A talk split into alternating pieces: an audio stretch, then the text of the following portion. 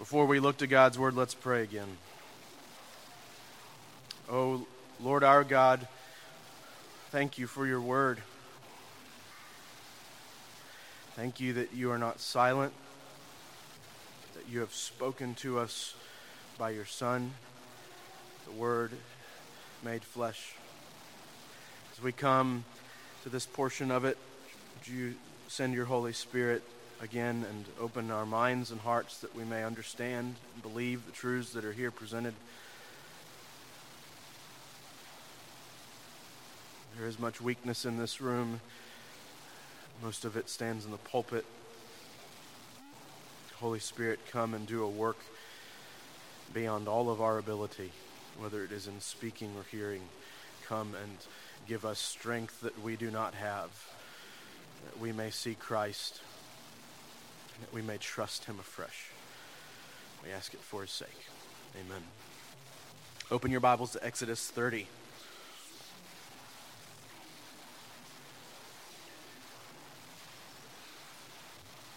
I've been debating all week if we should read 30 and 31, but just 30. The Word of God from Exodus chapter 30. You shall make an altar on which to burn incense. You shall make it of acacia wood. A cubit shall be its length, and a cubit its breadth. It shall be square, and two cubits shall be its height. Its horns shall be of one piece with it. You shall overlay it with pure gold, its top and around its sides and its horns. You shall make a molding of gold around it. You shall make two golden rings for it under its molding on two opposite sides of it you shall make them, and they shall be holders for poles with which to carry it. You shall make the poles of acacia wood and overlay them with gold. And you shall put it in front of the veil that is above the ark of the testimony, in front of the mercy seat that is above the testimony where I will meet you. And Aaron shall burn fragrant incense on it. Every morning when he dresses the lamps, he shall burn it. And when Aaron sets up the lamps at twilight, he shall burn it, a regular incense offering before the Lord throughout your generations. You shall not offer unauthorized incense on it, or a burnt offering, or a grain offering, and you shall not pour a drink offering on it. Aaron shall make atonement on its horns once a year. With the blood of the sin offering of atonement, he shall make atonement for it once in the year throughout your generations. It is most holy to the Lord. The Lord said to Moses, when you take the census of the people of Israel, then each shall give a ransom for his life to the Lord when you number them, that there be no plague among them when you number them. Each one who is numbered in the census shall give this half a shekel according to the shekel of the sanctuary. The shekel is 20 gerahs. Half a shekel is an offering to the Lord. Everyone who is numbered in the census, from 20 years old and upward, shall give the Lord's offering. The rich shall not give more, and the poor shall not give less than the half shekel when you give the Lord's offering to make atonement for your lives. You shall take the atonement money from the people of Israel and shall give it for the service of the tent of meeting, that it may bring the people of Israel to remembrance before the Lord, so as to make atonement for your lives. The Lord said to Moses, You shall also make a basin of bronze with its stand of bronze for washing. You shall put it between the tent of meeting and the altar, and you shall put water in it, with which Aaron and his sons shall wash their hands and their feet. When they go into the tent of meeting, or when they come near the altar to minister, to burn a food offering to the Lord, they shall wash with water, so that they may not die. They shall wash their hands and their feet, so that they may not die. It shall be a statute forever to them even to him and to his offspring throughout their generations. The Lord said to Moses, Take the finest spices of liquid myrrh, 500 shekels, and of sweet smelling cinnamon, half as much. That is 250, and 250 of aromatic cane, and 500 of cassia, according to the shekel of the sanctuary, and a hin of olive oil. And you shall make of these a sacred anointing oil, blended as by the perfumer. It shall be a holy anointing oil. With it you shall anoint the tent of meeting, and the ark of the testimony, and the table and all its utensils, and the lampstand and its utensils, and the altar of incense, and the altar of burnt offering with all its utensils, and the basin and its stand. You shall consecrate them, that they may be holy, most holy. Whatever touches them will become holy. You shall anoint Aaron and his sons and consecrate them, that they may serve me as priests. And you shall say to the people of Israel, This shall be my holy anointing oil throughout your generations. It shall not be poured on the body of an ordinary person, and you shall make no other like it in, comp- in composition. It is holy, and it shall be holy to you. Whoever compounds any like it, whoever puts any of it on an outsider, shall be cut off from his people.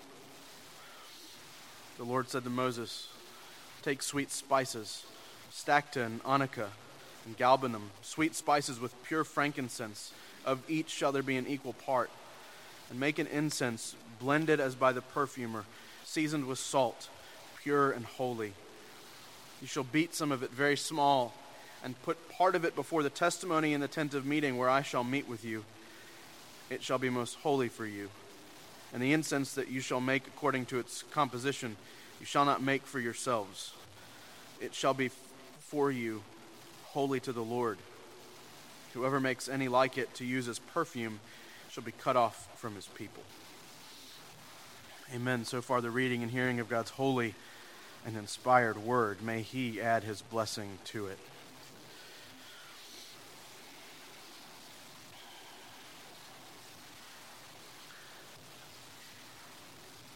How important is worship to you? Maybe a silly question to ask the, the evening crowd.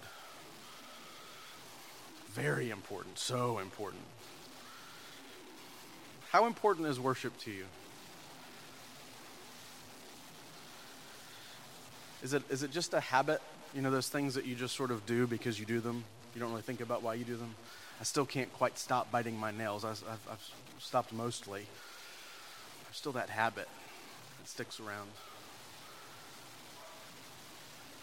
Or, or is worship something that you pay attention to? Is it something that's significant in your life? Maybe it's somewhere in the middle. You know, it's a habit which is good. It's a habit that you give some attention to and some thoughtfulness to. Think as well about worship and, and think what do the elements of Christian worship say? What do they proclaim? What do they preach to us? You know, when we sing, why does God have us sing and worship? Isn't He saying something to us about how He wants our hearts? He, he, he wants our emotion. He wants us to, to sing from our hearts. What about prayer? when we pray? Aren't we declaring, isn't God sort of drawing us along to be reminded when we pray of how dependent upon Him we really are for all things? How powerless we are? We're preaching. You know, what's God saying right now? What's preaching communicate to us? That God works through foolish men to do great things in the lives of, of his people. That he ministers to his people through, through his word, read and, and proclaimed, heralded by his called ministers. These are some things that our, our worship in the New Testament proclaims. But what about Old Testament worship? You know, we've been talking about this for a long time as we've worked our way through since about chapter, well, since very early on. It's the same with the Old Testament worship. God is proclaiming to his people significant truths in the way that he calls them to worship. It's a little different, you know, we've talked a lot about this, haven't we? We don't have as much blood involved in our worship services as they did back then. Some of you should chuckle. We don't have any blood involved in our worship services, okay? Similar lessons, the same God, but taught in different ways. I think as we look this, this evening, we'll see that God uses ordinary means in the life of the Israelites to communicate about himself in the same way that he uses it in, in our lives and our worship of him to communicate to us. Think about the courtyard of the tabernacle. Think about where we are. Think about what's going on in the life of God's people at this time. We're, get, we're getting to the end of the instructions. I mean, when we get when we turn to chapter 31 next time, he's calling the people to come and begin the building process. This is the end of the instruction. You know, you, you walk into to the walls that are 75 feet across and, and 150 feet long. It's a giant rectangle. You can't quite see over the curtain, but there's no top on it. It frames the courtyard of the tabernacle, and you walk through the beginning of the gates, and down in the middle of the second half is the tabernacle 45 by 15 and 15 feet high, another rectangle in the middle. And between you and the tabernacle, where you know God, God lives, He rests, He is enthroned upon the cherubim. Between you and Him is an altar of sacrifice and then a basin for washing, which we just read about. The priest will enter into the first curtain of the tabernacle, and, and remember what's found there. It's, it's the holy place. There's a lampstand that he keeps lit. Morning and evening, he goes in to trim the wicks. There was a reference to that here. And now we read about this altar of incense, not an altar for, for burning sacrifices, but an altar for burning incense an altar that communicates to the people that the prayers that are going up to God in His presence, it's, it's, it's just before the curtain that enters into the Holy of Holies, where the Ark of the Covenant of God is found, where, where the Lord Himself sits enthroned among His people. This is their worship. This is where they come to meet with God. This is where the priests do the work to which they have been called. And as we read through chapter 30 tonight, I want us to see some themes, okay? There's a lot here, you know. Some people have offered conjecture that a lot of these paragraphs were sort of just thrown in at the end because I don't know where they go. Moses didn't know what to do with them, and so he tossed them in at the end we're not going to get into all those details. They are where they are, and they're in the right place. But together, chapter 30, these, these, these paragraphs communicate some of the major themes of Old Testament worship. And we get the instructions for the golden altar, for the bronze basin have you noticed that it's golden things on the inside and bronze things on the outside? It's the bronze altar on the outside, it's the golden altar on the inside, the altar of incense. We get the recipes for, for oil and for incense, not recipes to be followed, by the way, in case you weren't listening very, very closely when we read. Don't try to make them. Directions for the collecting of a census and this half shekel tithe that they ask for. These things seem so foreign to us, don't they? Isn't this just kind of strange? Now, maybe not so strange to Christians who've been reading the Old Testament most of their lives, but think about it. It's very odd. These things are, are, are weird and archaic. I mean, aren't we in the New Testament? Haven't we passed by this? Don't we do away with this and worship the way that God has told us now in the New Testament? Yes, indeed. But we still need these Old Testament passages about worship. There is something unique about Old Testament worship. Kevin DeYoung makes the point when he speaks about this passage. He says, These Old Testament passages on worship orient us to remember who God really is and who we really are before Him. It can be our temptation to look at chapter 30 and all the previous chapters and say, This is just so weighty they take themselves a little too seriously, don't they? Isn't this way too much, Lord? Not at all. The Old Testament worship communicates to us how serious worship is, how, how important it is for God's people in whichever age to get worship right. To approach Him properly and to come to Him the way He has prescribed. There's two big themes found in this chapter that are repeated over and over again in the whole last half of Exodus.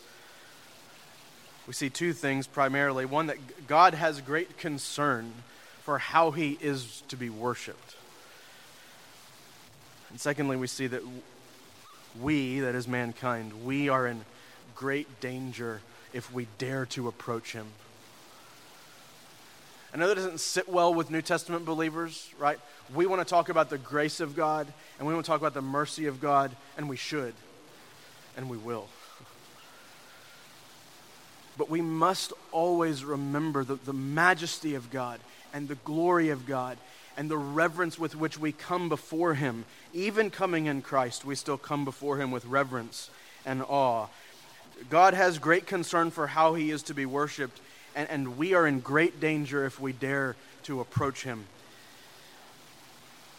All over Old Testament worship is a constant reminder that God Himself is greatly concerned with the way that His people approach Him with how he is to be worshiped. There's one fascinating aspect of, of the prescriptions that he gives.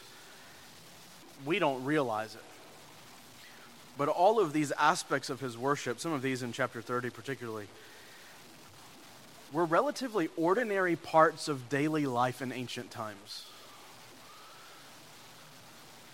You know, you and me, we take baths at home Right? we don't need a basin out in, in the courtyard or in the parking lot where we can wash up before we come in to worship God. We, we take care of that at home. They didn't have indoor plumbing. You know, you and me, we put on antiperspirant and cologne, right? We clean ourselves with fresh smelling chemicals, apparently. Right? We, we come to church smelling fresh and clean. They needed they needed incense and oil mixed with all these different spices and aromatic ingredients so that, so that they, they didn't, you know, turn people away. We'd be very much much more spaced out in here if none of us had bathed in the last, you know, 12 weeks.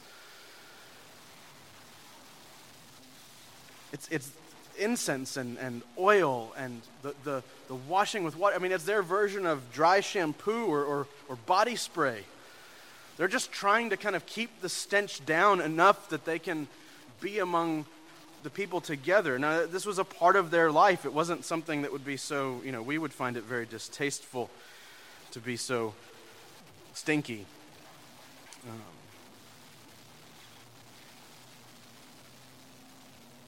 It's an ordinary part of their life to have basins for washing their hands and feet, to have oils and incense with which to put on their bodies to help make everything a little bit easier. This was a normal thing. They weren't surprised when God says, Make an altar for incense so that you can burn it. They're like, Oh, yeah, we do that. That's something we do on a regular basis. Make an oil that you can anoint these things with. Yeah, we know how to do that. We've done that before. Did you notice the reference to the perfumers when it comes to the recipes? There were people that were doing this for other purposes. It's a common, ordinary part of their life. And God makes it a part of their worship. The census that they took, not entirely uncommon. Probably counting males of military age. They're, they're each required to give a half shekel to the upkeep of the tabernacle. These are all relatively ordinary things that God has, has conscripted into his worship. And do you see the mercy and the grace that, that is in this type of prescription? That it gives them the ability to understand the symbolism of what he's speaking.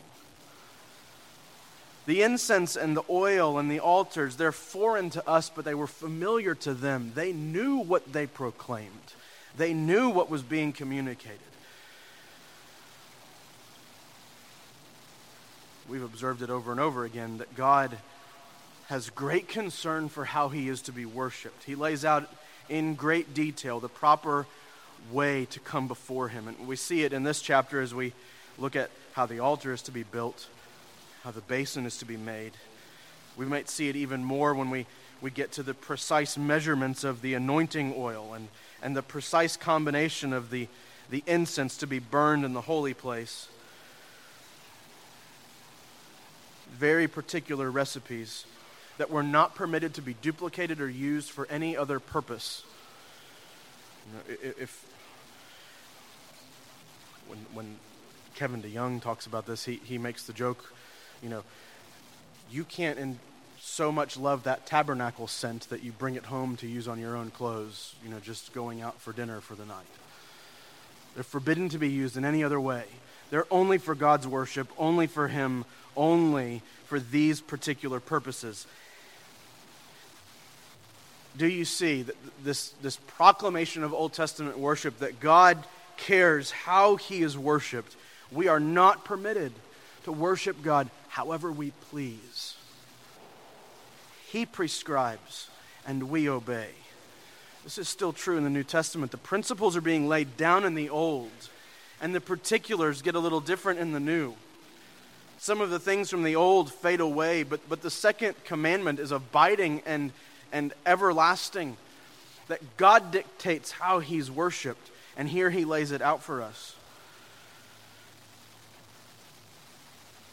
Alec Motyer writes any sort of casual assumption that whatever we do sincerely is as valid in heaven as it may be enjoyable on earth finds no endorsement in the Bible.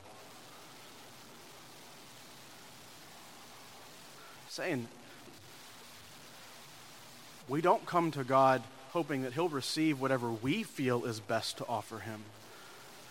We come to God offering Him everything that He has asked and demanded of us. He is the Lord, He reigns on high, He is pleased to ask whatever He wishes of us, and we are obligated to give Him what He requests the, the worship of the true and living God is a weighty matter. This is why we read from Hebrews 12, where Paul writes, Therefore, let us be grateful for receiving a kingdom that cannot be shaken. Thus, let us offer to God acceptable worship, not just whatever worship, not just you know, whatever you feel like doing, acceptable worship, that which He has defined and prescribed. Let us offer to God acceptable worship with reverence and awe, for our God is a consuming fire.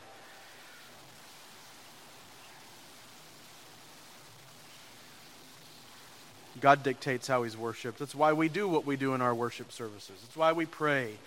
That's why we read. It's why we sing. It's why the word is preached. It's why we observe the sacraments. We perform these with reverence and awe before our God, who is a consuming fire. And it is this weightiness, this, um, this levity, this gravity, excuse me, that calls us to stand in fear of the God we worship. If this is the degree to which he goes to prescribe his worship. How can we go in casually? How can we go in sort of dancing on our toes? How can we go in with a flippant attitude? We can't. Th- this weightiness of worship ought to instill in each of us a healthy fear of him. This is why we say, our second point, we are in great danger if we dare to approach him. It's scattered throughout the text all over Old Testament worship is a constant reminder that, that mankind is in great danger if we dare to approach the Lord. Do you see the warnings that are peppered throughout this passage? Look at verse 9. You shall not offer unauthorized incense on it, on the altar, or a burnt offering or a grain offering, and you shall not pour a drink offering on it. So there's a prohibition. There's something you're not supposed to do with the incense. God alone dictates his worship. It's not what the priest prefers, it's what the Lord prefers. Look at verse 12. When you take the census of the people of Israel, then each shall give a ransom for his life to the Lord when you number them. that there be no plague among them when you number them. You, you do it right, you do it properly, but as you come, be aware that if you make a mistake, if you don't do it exactly as I have said, there will be a plague among you. It's dangerous to approach the Lord. Look at 20. When they go into the tent of meeting, or when they come near to the altar to minister, to burn a food offering to the Lord, they shall wash with water so that they may not die. Approaching the tabernacle or the altar of sacrifice must be done after washing, or you risk your life. You wash before sacrifices, you wash before incense, you wash and clean yourself up. You, you come to God properly the way He has demanded. Look at 33. It's the same as 38. Whoever compounds any like it, or whoever puts any of it on an outsider shall be cut off from his people. 38. Whoever makes any like it, speaking about the oil, to, or about the incense, to use as a perfume shall be cut off from his people. These particular recipes of the oil and the incense are to be used only for the worship of God, and to use them in any other way gets you put outside the camp, gets you put in the place of danger and darkness, away from God and away from his people. I like to, you know, amend a recipe once in a while, but this is dangerous, isn't it? Do you see the great risk that, that, that all who would seek to come to God are putting themselves in as they approach? God is using these ordinary things to give a warning to any who would seek to approach Him. Are you clean? asks the basin.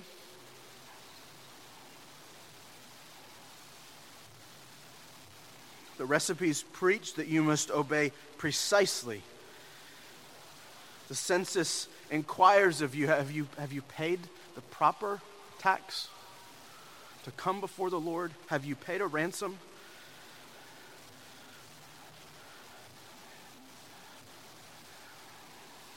The answer is that we are not clean. Everyone who would come to God in this way deserves to die. Everyone who would seek to come before Him on their own deserves the plague, deserves to be cast out. Motyer again says, unhallowed worship brought a real threat to life. You see, Old Testament worship preaches the sinfulness of mankind before a holy God. That's what Isaiah writes in chapter 59. But your iniquities have made a separation between you and your God, and your sins have hidden his face from you so that he does not hear. You couple that with what Paul writes in Hebrews chapter 10 that it is a fearful thing to fall into the hands of the living God.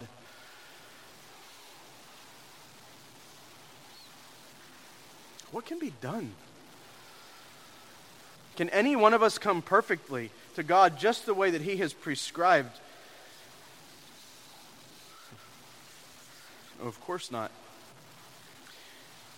Which is why, paired with all these warnings, all these statements that God has made a way,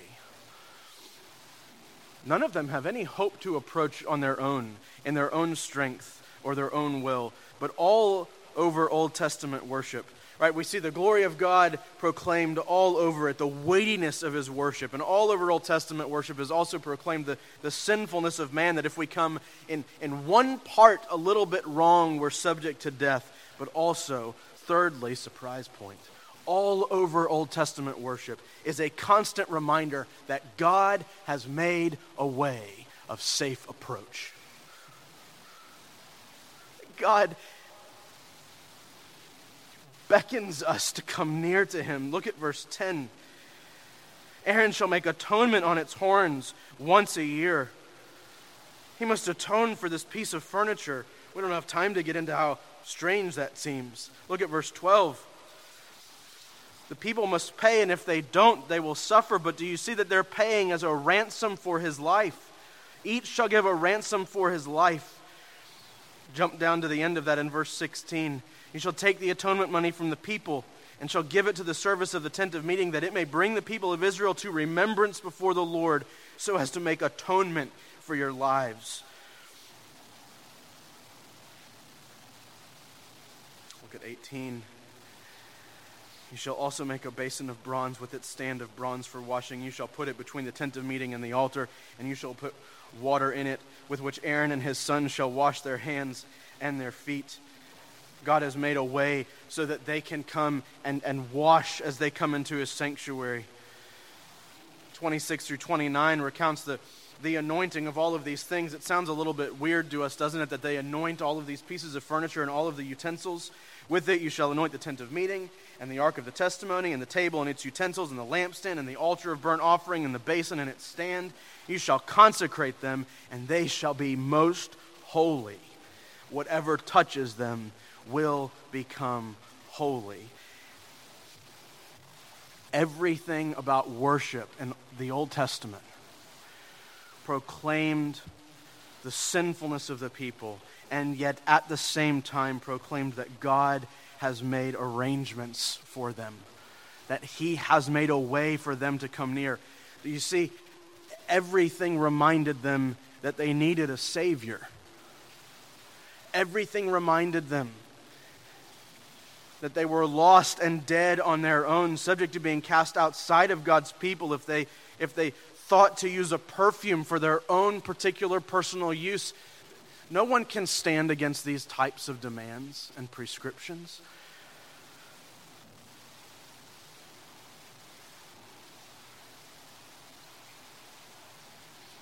The Old Testament worship of God says, You are not okay the way you are. You can't come on your own. You need to make atonement, even for the furniture you've made, and ransom for your lives. That you need to consecrate everything that's being used to worship me.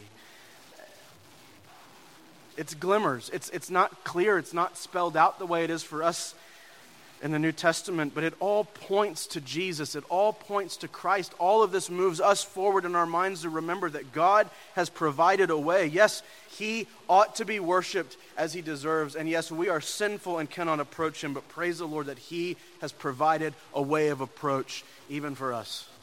And one that is done and finished and can never be revoked.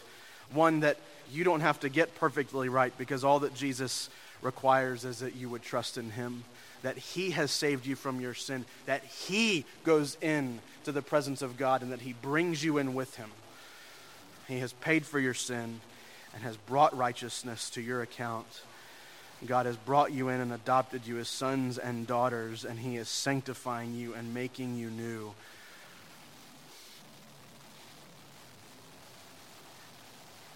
while we were still weak at the right time, Christ died for the ungodly. For one will scarcely die for a righteous person, though perhaps for a good person one would dare even to die. But God shows his love for us in this. While we were still sinners, Christ died for us. Since therefore we have now been justified by his blood, much more shall we be saved by him from the wrath of God. When Kevin DeYoung preaches on this passage, he, he makes this point about New Testament believers. He says, How do you, how do you get clean? They washed in the basin. How do you get clean? How do you smell good? Or they had oil and incense. How do we get clean? How do we smell good? And he points out that incense in Scripture is a reference to prayer, and that washing is a reference to the Word. How do you get clean? How do you smell good, you seek after God through the word and prayer. Remember when in Luke 1 when Zechariah, the, the father of John the Baptist, was in the temple, he was, he was performing the incense duty, and there were people outside praying. There's references in Revelation 5 and another chapter later on that talk about the bowls of incense and how they represent the prayers of the people. Incense is a picture of prayer our prayers may seem puny to us. I'm not a good prayer. I'm sure that many of y'all would agree about yourselves. We're bad at prayer. But in Christ, our prayers go up as a sweet smelling aroma of incense to our Heavenly Father. He receives them. And, and, and this is, it, it, it helps us smell good to Him. It's not a way of justification, it's a way of the Christian life that our prayers smell good to God as we offer them through Christ? How are we washed clean? You know, in Ephesians 5, when it talks about the husband loving his wife, and it talks about Christ and the church, and one of the things it says is that Jesus washes the church with the water of the word. This is how we get clean. This is how we smell good through the ordinary means of grace. These were ordinary things to them. The word and prayer are our ordinary things. These are how we come to God in Christ and how we grow in Him. We, we sit under the means of grace, the prayers and the word. This is how God cleans us up and makes us smell good. God values worship, it is very serious to Him. May He lead us and help us. We would believe the same. Amen. Father, come send your Holy Spirit for the sake of your Son to write the truth of your word upon our hearts that we may not sin against you. Teach us what it is to value worship and to see the gospel proclaimed in it. We thank you for the picture in this Old Testament worship. You have provided everything we need that we might come to you rightly. We praise you for our Lord Jesus Christ, and we pray it all in his name.